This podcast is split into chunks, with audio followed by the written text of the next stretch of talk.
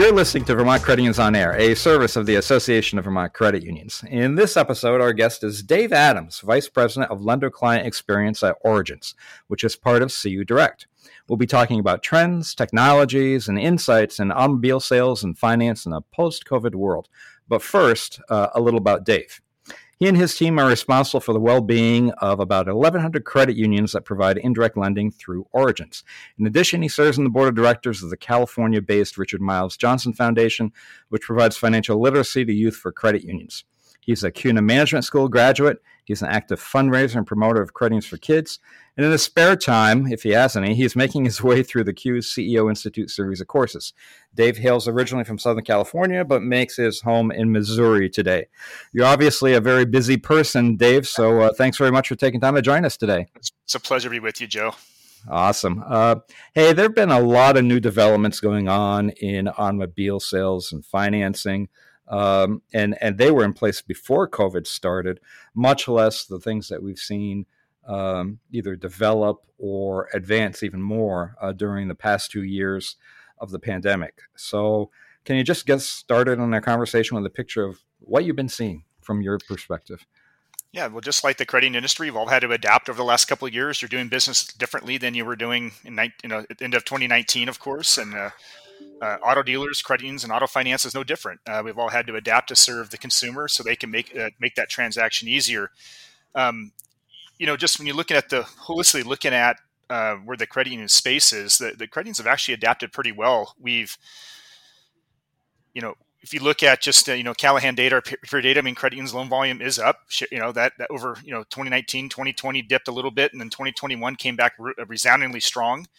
Um, and you know dealers are more profitable than ever. Now there's a lot of nuance that goes in there and, and, and challenges whatever, but one of the uh, main things that we've seen that's probably been a difference as far as just the transaction of buying an automobile is you've seen you know before is you, you walk into a brick and mortar store you t- take a test drive and you consummated that that loan right there at the dealership and that's kind of or that that purchase at the dealership that's changed a little bit just like uh, a lot of that you've uh, credit have done they instead of serving uh, members they serve members in branches as well but now they're on online on the phone you know where the members at uh, uh, you know, it, that's just the way it is. And then dealers have now adapted to that. So they were really resistant uh, pre-COVID to actually deliver a car outside the dealership. Rescission laws and those types of things have uh, come into play, and they didn't have the, really the technology to deliver a car remotely.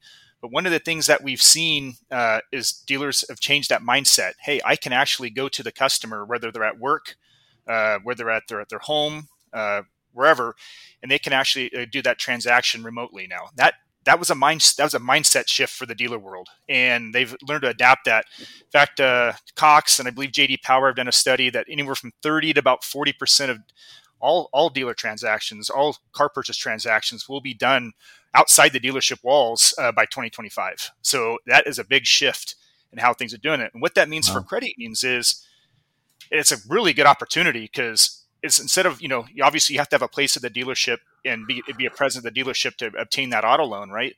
But now they're taking that taking that finance uh, transaction in, during the automobile purchase and bringing that up funnel a little bit further in the sales process. They're doing it online. They're arranging finance before they even get into the test drive and deliver a car. So that's interesting. So credit unions are going to have to think about who they partner with, uh, how they go about that, and meet the the consumer and the dealer uh, to get that finance at the credit union, probably a little further up the sales funnel than they're currently doing today. So that's that's one major shift.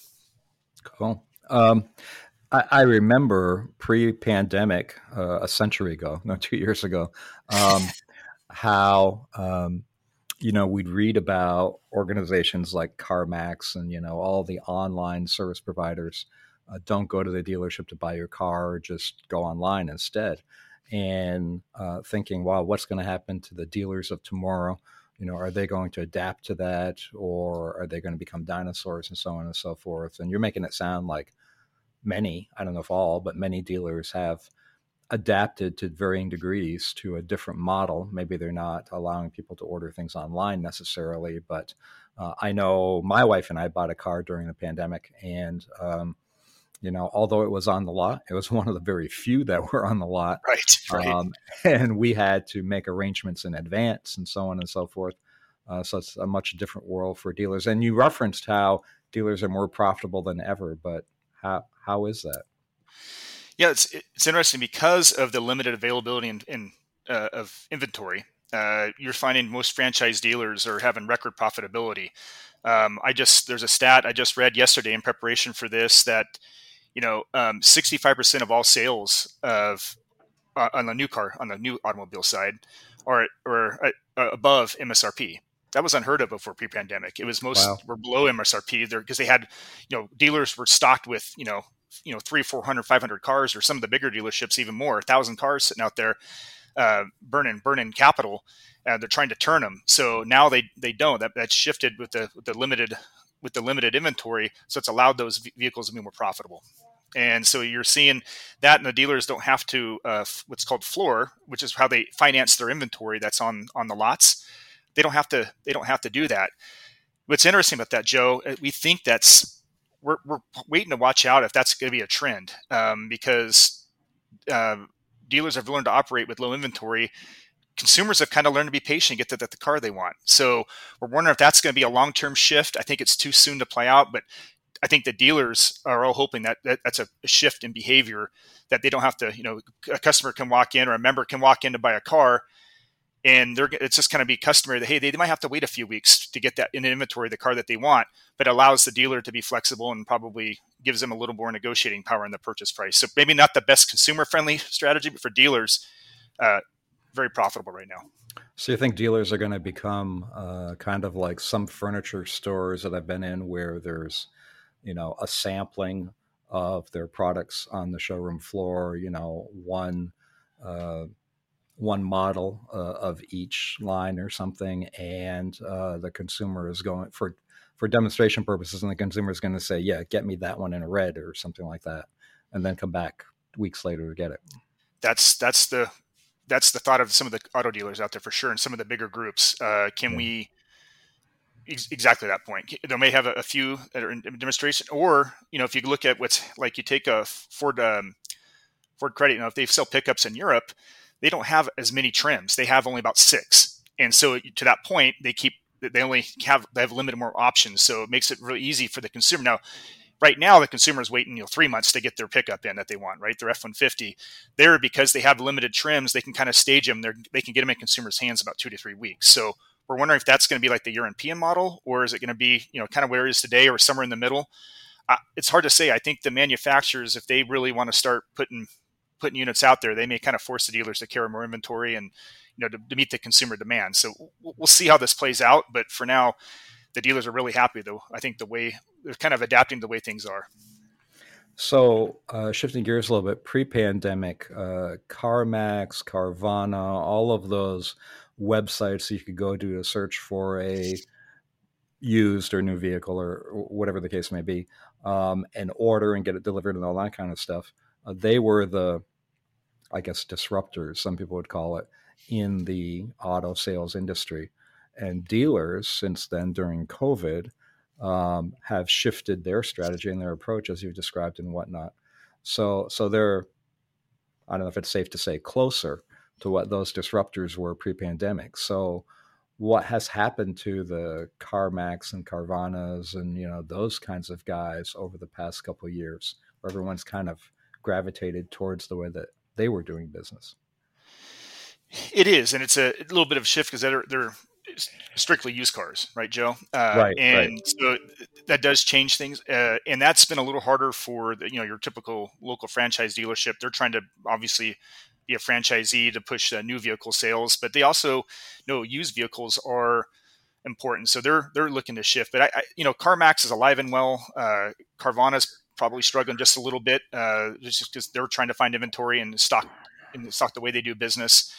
Um, but what has what the dealers have, have kind of learned again is, hey, they can actually do that transit out, outside the, the, the brick and mortar store, and they can go to where the consumer's at. So I, I think that it will challenge those bigger models, but those models are still alive and well, and I'd say they're probably still a disruptor. I think the challenge of uh, with credit unions with these bigger bigger used car groups like your Carvana, your CarMax, is you know where do credit unions play in, in, in, in, finance in there? How do they get that loan? They can obviously they can do it a, a direct loan and they're doing very very well at, at, bringing the direct loans in from both those two organizations. But if you want to do an indirect loan how do you how do you play there? Uh, these organizations have their own finance sources um, custom finance sources. They're tied in with the big banks. So how do you how do you how do you play in there if you really want to be a, a player with these organizations? I think that's probably the bigger bigger challenge because they have that that big economies of scale, if you will, and makes it a challenge to get in there. Now, organizations working very hard to, to work with both both of those, but even we're as big as we are, we're still challenged to actually be a, a presence with those two organizations. So I think they pose a little bit of a challenge for credit unions, but I think credit unions are doing an okay job with guerrilla tactics and really uh, getting a, a, direct loan to their member uh, for, to buy cars from those organizations. You were talking earlier, Dave, about uh, credit unions um, in this environment, that this uh, new kind of environment that dealers are selling vehicles in, um, that it behooves credit unions to get in the face of the consumer, so to speak, earlier uh, in the process and whatnot. Have you seen over the past couple of years any credit unions that, or ways in which some credit unions have done that real successfully, I guess, or uniquely? Well, there's a obviously a couple, you know, some technologies that are out there. You can you can partner with the other platforms, um, whether it's Capital One Auto Finance or AutoSmart, uh, uh, um, and some of those other ones that, that are out there. And that is the way is you have to partner with the platform to try to get where that consumer is at, whether uh, it's a credit union platform, a dealer platform, a third party platform. And we have seen credit unions do a, a decent job, at least getting further up the funnel in the sales cycle and getting that transaction was called a we called a you know a retail transaction where they're um, consummating the finance almost before they go out and, and, purchase the car. And so we we have seen a little bit of a shift to there. I don't think anybody any one credit is doing it great. Uh, I don't think there's any one entity or bank doing it great. Uh, maybe Capital One's the exception, but uh, it, it, it is it, it hasn't it hasn't come full circle just yet. Um, but I think that's going to be something we'll see play out over between now and 2025. I think that'll be that. I think those tools will sharpen, those partners will get better, uh, lenders will get better how to do that. Um, and it takes a lot of uh, best practices, if you will, to pull that off, Joe. I mean, you got to have make sure you've got good decisioning, instant decisions. Uh, make sure you got sound lending practices. Uh, can you can you automate your documents? Those types of things, and put those in a, in a platform where a consumer can use them. Not the easiest thing to do yet, but that technology is getting better and better. And I think over the next few years, you'll see that uh, really come to fruition. So, uh, as the price of cars has gone up, just as they naturally do, and inventory or lack of has driven it further and, and whatnot, um, what's become of, of leasing? Has it has it spurted on, or is that uh, backtracked, or what? You know, if you look at, uh, just looking at Experian data uh, again, prepping for this call, Joe, and it has uh, leasing did fall off a little bit in 2020, uh, excuse me, 2021. Uh, it did for a variety, uh, again, uh, price of vehicles, those types of things, uh, interest that people aren't, you know. But it's interesting. We've seen more. I've seen just more credit unions engage in leasing um, for a couple of reasons. one, just they were looking to, sub, you know, add more additional loan volume and another channel to put loans on the books. Uh, but two, but the, as you said, the price of the car has gone up so significantly that a you know an average consumer just can't afford the payment anymore. Uh, you look at an F one fifty, uh, the payment. Uh, a, retail, you know, retail payment is 762 on average. A lease payment's 484. Well, for a family, that's a big deal. That's a lot of money that you can save by doing a lease. So, if there's a member service component and just additional loan volume component, uh, but as an industry overall, all financiers, banks, credit unions, captive finance, we have seen leasing come down in 2021. But I think it's hmm. still an opportunity for credits to explore. Um, again, for that member service, additional loan channels. Uh, there are great partners out there in the marketplace on the credit side that can definitely uh, can definitely help credits with that. Right, right. Um, so another area that comes to mind, Dave, that I want to ask you about because you have a lot of knowledge on all these areas, is uh, about uh, electric vehicles. Uh, there's a whole lot more of those being promoted and, and coming out. And I know some manufacturers that are holding back a little bit on their development of EVs now are uh, jumping into it more more full force and whatnot. So, do you see that having much impact on uh, vehicle sales, and more importantly for our audience, you know, credit union lending and leasing? I do. It's going to be more and more in the main. I, I know there's political pressure as well, uh, you know, to put more electric vehicles on there for. Sure. Uh, you know, so you, you, there have, you know, there's going to be whether it's state laws, federal law, you're going to see uh, probably a political pressure for manufacturers, whether they're the or traditional manufacturers, your GMs, your uh, Stellantis, which is the uh, Chrysler Jeep that now is under the Stellantis brand, uh, Ford. You know, there's going to be pressure for those folks to uh, push out electric vehicles, and there's a commitment from there. So I think you're going to see that, and then you have new entrants like. Um, you know, like tes- you know Tesla over the last couple of years, Rivian, uh, those types of things that are that are going to come in and try to be disruptors and, and challenge the, our traditional you know automakers. But I, I think in 2021, uh, just about four percent of all new car registrations were were electric, which is a 80% jump from the year before. So it's wow. going to jump exponentially. Yeah. So they're here to stay. And I was always wondering when they first came in there, hey, what the technology in these vehicles? There's going to be a resale market for them. Or you know, what's the collateral uh, risk? Uh, for you know financing a bunch of and, I, and they're showing that they're, they're holding their value very well and the consumers are very happy with these vehicles they're holding up they're very durable so i think that this will be the, the, the way forward over time. I don't think that's going to replace the combustible engine anytime in the next few years, but you know, what's it look like in 20 years? I think it'll be mostly electrified. The the challenge uh, that we got to figure out with the uh, with some of these electric vehicle and the electric vehicle manufacturers, Joe, and where credit probably need to really pay attention to your Teslas, your Rivians, some of these folks that are kind of the standalone uh, vehicle. They're kind of disruptive to our traditional auto auto franchise system in the United States. So they're kind of bypassing. They're trying not to be. Uh, they don't want to work through a franchisee. So how do you? They they centralize a lot of the processes. And again, kind of like a CarMax or or um, Carvana that we were talking about earlier. They have their own finance company. They only deal with a select few banks. Um, so how do credit unions play play in that space? Um, organizations you know has people on the ground and, and, all those companies trying to make sure credit unions have a seat at the table uh, with those electric vehicle manufacturers. But I think that is going to be the way of the future, especially right now with you know gas prices the way they are. It's definitely going right. to accelerate sales in the near term, at least, uh, of electric vehicles. Hmm. That's interesting. Uh, you know, I so I've been assuming that credit unions, wall lenders, are going to see more EVs on their books or collateralized on their books as time goes on. Um, but something you said reminds me that you know we don't know what the values of those things are going to be in Correct. the future as of yet. Uh, they're durable and hold up well, but you know we don't know what Kelley Blue Book is going to look like on a on a ten year old Rivian.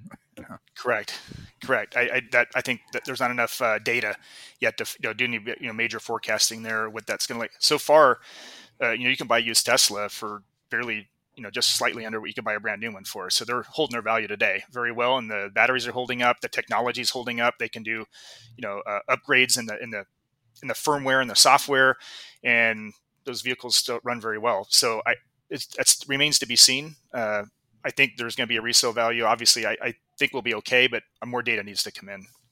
Have you heard of any lenders, well, credit unions in our world, um, that have been either uh, really advocating heavily with their borrowers to uh, purchase or and finance EVs with them, or on the flip side of the coin, trying to shy away from them because they don't know enough about them, or does it not really matter?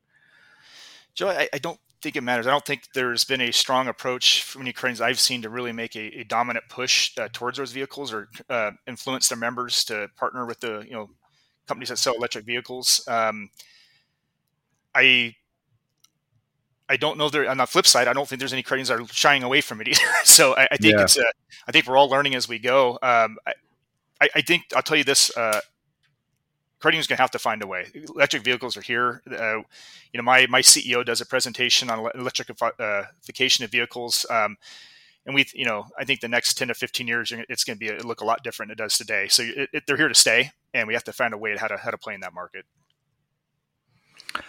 How have you, and this is a different path, Dave, so, but how have you seen over the past two years, uh, and I guess we've touched on some of this, how have you seen uh, credit unions, successful credit unions, uh, shift um, in their approach to whether it's direct or indirect lending? Um, how have they shifted over the past years? Because you know everybody, well, almost most credit unions, um, you know, their loan volumes dropped off, and they're trying to rebuild that currently and whatnot. So, what are you seeing the more successful ones doing to recapture some of what they lost? That's a great question, Joe. And and centers before the pandemic, some of the um, some of these topics were completely just off the table. But with loan right. to share and everybody, the deposits coming in, and people had a you know loan to shares historically, most credit unions would start to come down pretty low, historically low. And so everything was on the table, whether it's a refinance, uh, brokers refinancing campaigns of their own membership, uh, recapture, uh, leasing, uh, all these all these topics we've seen, at least I've seen as trends. They're at least being entertained, if not being engaged or actively. Now that's part of the business plan at credit unions. Um, some of the the, the big uh, shift we've seen is a lot of credit unions have been open to uh, uh, refinance um, and working through different partners like iPay or uh, Caribou or some of these other types of uh, outfits out there where you know they could take a, a group of loans and they're, they're direct loans, but they're they're taking people. There's always people, no matter where the economy's at. There's always people who are on the lower credit moving to higher credit and they're looking to actually better their score and lower their payment and get in a better financial position. So these companies have gotten really really good about how they mine that data and mine mine for new members. So it's been a, actually a great loan source for some credit unions how they, they can get direct loans on the books. But this these portfolios are performing very very well because there's a couple years of data now in there. Um, the other uh, trend i've seen is you know uh, credit unions working with like a CU Nexus or working with um, with Clutch, uh, those types of organizations to really make sure there was auto loan offers are always there for their members for whether it's a private party trans- private party transaction, whether it's going to an independent dealership, a franchise dealership, electric vehicle company, that they're constantly there, and we're seeing a definitely that digitization of that is helping drive pull loan, loan volume through. WithClutch is an example um, that's out there. They do a really good job working with credit unions to refinance their own portfolios. People that, hey, they're probably going to be close to paying off that loan anyways. Maybe they want to refinance or they want to get them in a better position. So they really help credit unions mine their own data and pull through those loan opportunities to put more loans on the books. Hmm. Not sure if that answered that question, but I, that's the trends I'm seeing at least. Thanks. Um, and so I, I remember pre-pandemic, we'd have a lot of uh, I'd attend a lot of meetings and we read a lot of articles about you know different kinds of fintech organizations that would be um, you know pecking away at financial services and trying to zero in on one little targeted area of financial services at the detriment of traditional institutions like banks and credit unions and whatnot. Right. Um, and so credit unions uh, over the past two years, you know, trying to be a lot more focused on, well, how can we use some of these fintechs and whatnot, uh, or what can we do with them um, to try to uh, not lose so much ground and whatnot. Have you some of these organizations that you you just mentioned and that are doing their own financing and whatnot? Um, have you seen them, any of them, make much of a dent in uh, financing by traditional lenders, credit unions, and, and for profit banks? Or is it all new business? In the auto space, no. Uh, credit unions are hmm. still holding up very well in the auto space. So there yeah. a lot of the partners, the new entrants of partners that are out there that some I, I just mentioned. Um, now your uncollateralized loans, you're, you're you know, uh, for sure, they're, they're, they're, they're actually making a dent, whether it's payday lending or those, that, that is there. And I think we've all done a lot of research on that. If you've been sure. to JC, there was, you know, sessions on those, that type of thing. And so that's why, you know, the, I think the credit industry is really doing a good job trying to come together to kind of bring those key players at the top, invest in them, you know, uh, through CUNA or through uh, their incubator or Filene or some of these other things. How do we, how do we, so we, we, we can be our own disruptors, not let someone else come take our cheese. Right. But in the auto space, it's really not prevalent yet with those fintechs coming in there to get us. Um, there's a, again, there's a lot of, a lot of players, a lot of different parts to an auto transaction. You've got the dealer, you've got the consumer, you've got the collateral, you know, that's still a little more complicated loan, not quite as complicated as a home loan, but we're not quite seeing the, the fintechs come disrupt that space yet, um, but keep an eye out uh, for sure. Yeah, yeah. Uh, I know um, Origence, uh, CU Direct is always evolving and coming out with new products and services and whatnot, and credit unions are having to play in the fintech world, and car dealers are, you know, trying to find new delivery methods and whatnot. What do you think the the future looks like. I mean, based on what you've seen the past two years, and I'm assuming that some of the uh, adaptations that we've seen because of COVID and whatnot between dealers and lenders and whatnot is going to stick and continue, you know, moving forward.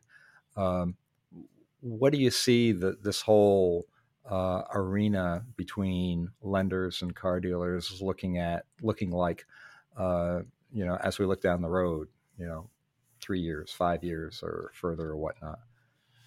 Yeah, it, for sure. The, the the retail you're gonna have digital retail, and that is that whether uh, again you build your own platform, partner with a, a, platform like ours, you partner with another platform, you know that is your, your consumer behavior, COVID, uh, dealer behavior, um, lender behavior, all all shifted, and they kind of shifted together to hey, let's we can do this online. Uh, before, I mean, gosh, when you buy a car, Joe, I imagine before it's like you, there's no way you would just have a car show up at your house and not test drive it or that, right that that behavior, consumer behavior shifting. They're like, no, maybe not. It's just a it's just a commodity. It's four doors, wheels. I can you know, and especially the younger generation. Hey, I just need a car. I want it delivered to my house. I don't have time to go to a dealership. So try. I think as we all try to pull the pain out of that that traditional purchase of a, a vehicle that was you know which we knew a couple years ago. I think that's where it's going to go. It's all going to go online. It's going to be digital retail. Um, I think there's going to be still uh, components of that where you'll have to do it online and you probably still go to the dealership to pick up the vehicle, do the final test drive, and walk through and, and, and complete the paperwork. But I think even that is going to shift more and more online over the next three to five years for sure. So, does that lead to consolidation uh, in uh, car dealerships? Probably, because I don't need to. If I'm just going to order online, research and order online and go pick it up, I don't need two Honda dealers, let's say, 40 miles apart. You know, I that's a good question, Joe, and I, I, don't know the answer to that. One of the things I've learned in 22 years of indirect auto lending is uh, your local retailer. They're very uh, they're a fabric of the community. Uh, they want to continue to be there. They're very resilient. Right. They're going to find a way to survive. so, right, I, of course. Yeah. So I, now, but I, I what I do will tell you that I, it's something to keep an eye on. I don't think Vermont necessarily ha- has to worry about it as much as maybe some other markets, but you're seeing you are seeing a consolidation of your big national auto dealer groups. Some are publicly traded, your Sonics, your uh, Berkshire Hathaways, um, AutoNation, if you will. They're on a buying frenzy. Uh, Lithia, uh, so they're acquiring dealerships and dealership groups, and they're getting bigger. Um, so that's something to uh, to uh, to be to watch out for because they may your mom and pop store that was the local business person that you know you went to the Rotary Club with, or you know went to your church with, uh, they may not own that dealership. might be a big national group owning that dealership. That could be a good thing. They, they have economies of scale. It could be a good thing for the consumer. Um, but where do credit unions play? Again, kind of like back to some of these other models we talked about with the Carvana and the CarMax and the Teslas. Do credit unions have a seat at the table at these larger organizations? And you know, for those national dealer groups, for our organization has two people on the ground do nothing but making sure credit unions have a seat at the table, right? At some of these larger groups, right. full time jobs. So again, we will advocate on behalf of, of credit unions on behalf of these larger organizations, but it's something for credit unions to really kind of pay attention to, making sure they have a seat at the table uh, with these larger groups because they probably had a local partnership with the local dealership in their communities before. So right. something to keep an eye on, nothing to panic about yet, uh, but just watch it over the next three to five years. That will that will shift for sure. For sure. And, and, you, and by the way, the local dealers are they're ca- they're making good money selling their dealerships by the way. So they're they're, they're not a they're not a victim here. They're they're finding time it's time to cash out. They're making a great money and they're moving on to another business. So they're not it's not at the woe of the local guy. They're getting top dollar for their for their dealerships. So um you know changes in dealerships changes uh, by credit unions as lenders uh, but one area we haven't touched on is manufacturer financing has that I guess you referenced it, but just out of curiosity, something you said prompted me to wonder has much changed for those folks? I mean, I know their volumes probably, you know, fluctuate, but as far as the way they're doing business, uh, still the same as it always has been?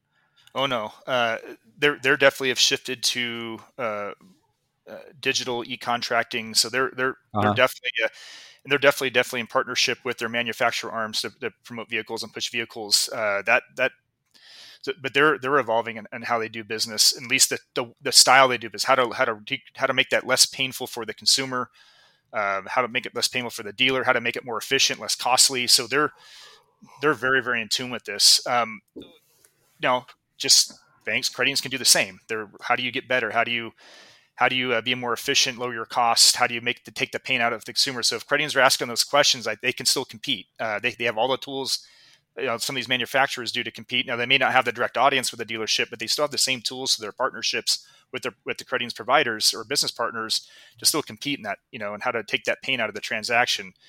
I will say one thing credit probably need to keep an eye out on um, when it comes to manufacturer financing.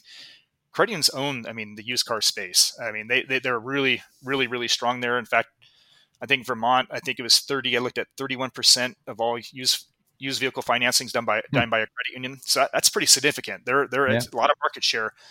Um, but you are seeing manufacturers um, look at getting into the used car financing space. So that that's a threat, and you probably do need to keep an eye on that with your with your volume. Uh, they're looking to hey, they can before they were just chasing the new car paper, but they're doing now. They're uh, these manufacturers are what's called certified pre-owned, so they're taking like a, a used Toyota running it through a bunch of uh, um, a rigorous testing and right. be able to call it a certified pre-owned. And now they're back in the that used to just be a couple years, two model years older. Now they're backing up to three and four model years older. So they're starting wow. to get into where that was kind of our bread and butter. So they're dipping their toe in it. So that's something to keep an eye on. But as far as they this the way they do business, I think credit unions can compete just just as, as manufacturer can with technology, uh, efficiency, and uh, offering uh, instant approvals, those types of things. Thanks for that. You got uh, great observations. So, as we're winding down here, any any recommendations for any credit union in terms of where they are, how they ought to be positioning themselves, what they ought to be watching out for going forward?